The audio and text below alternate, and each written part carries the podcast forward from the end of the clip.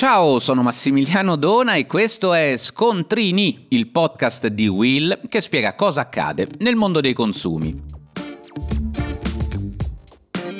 Oggi parliamo della password, già di quella parolina magica grazie alla quale possiamo proteggere l'accesso a molti servizi digitali. Tuttavia nel tempo le password sono diventate meno sicure e non solo a causa di truffe online e attacchi dei cybercriminali sempre più sofisticati, ma anche per colpa della pigrizia degli stessi consumatori. Sono ancora troppi gli utenti che scelgono password che possono essere scoperte in poche frazioni di secondo. Non è una sorpresa scoprire che 1, 2, 3, 4 456 sia ancora nel 2022 la password più utilizzata da milioni di persone in tutto il mondo e le prime quattro posizioni nella classifica delle password più gettonate vede la stessa semplice sequenza di numeri in ordine crescente fino a soddisfare la lunghezza minima richiesta. C'è poi l'intramontabile QWERTY che sono le lettere corrispondenti ai primi quattro tasti che incontriamo sulla tastiera partendo da in alto a sinistra, quindi il nome di una squadra di calcio oppure un bel sestetto di zeri fino all'inquietante password.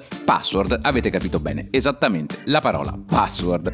Ebbene, queste credenziali possono essere forzate in un tempo inferiore a 0.1 secondi, grazie a metodi che immettono le parole chiave più utilizzate finché non si trova la combinazione giusta.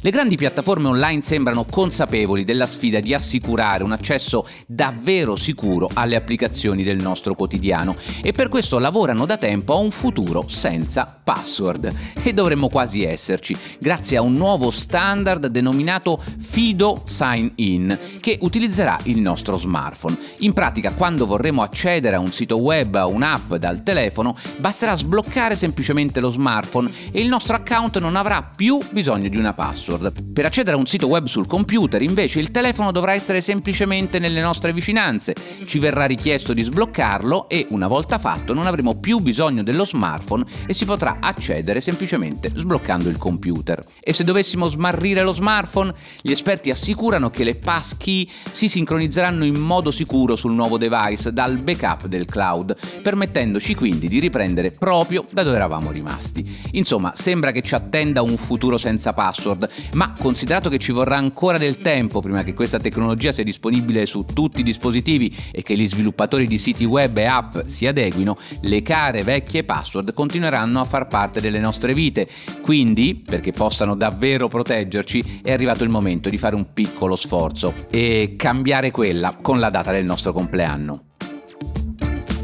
Per oggi è tutto, ma puoi ascoltare gli altri episodi di Scontrini sulla tua piattaforma di podcast preferita.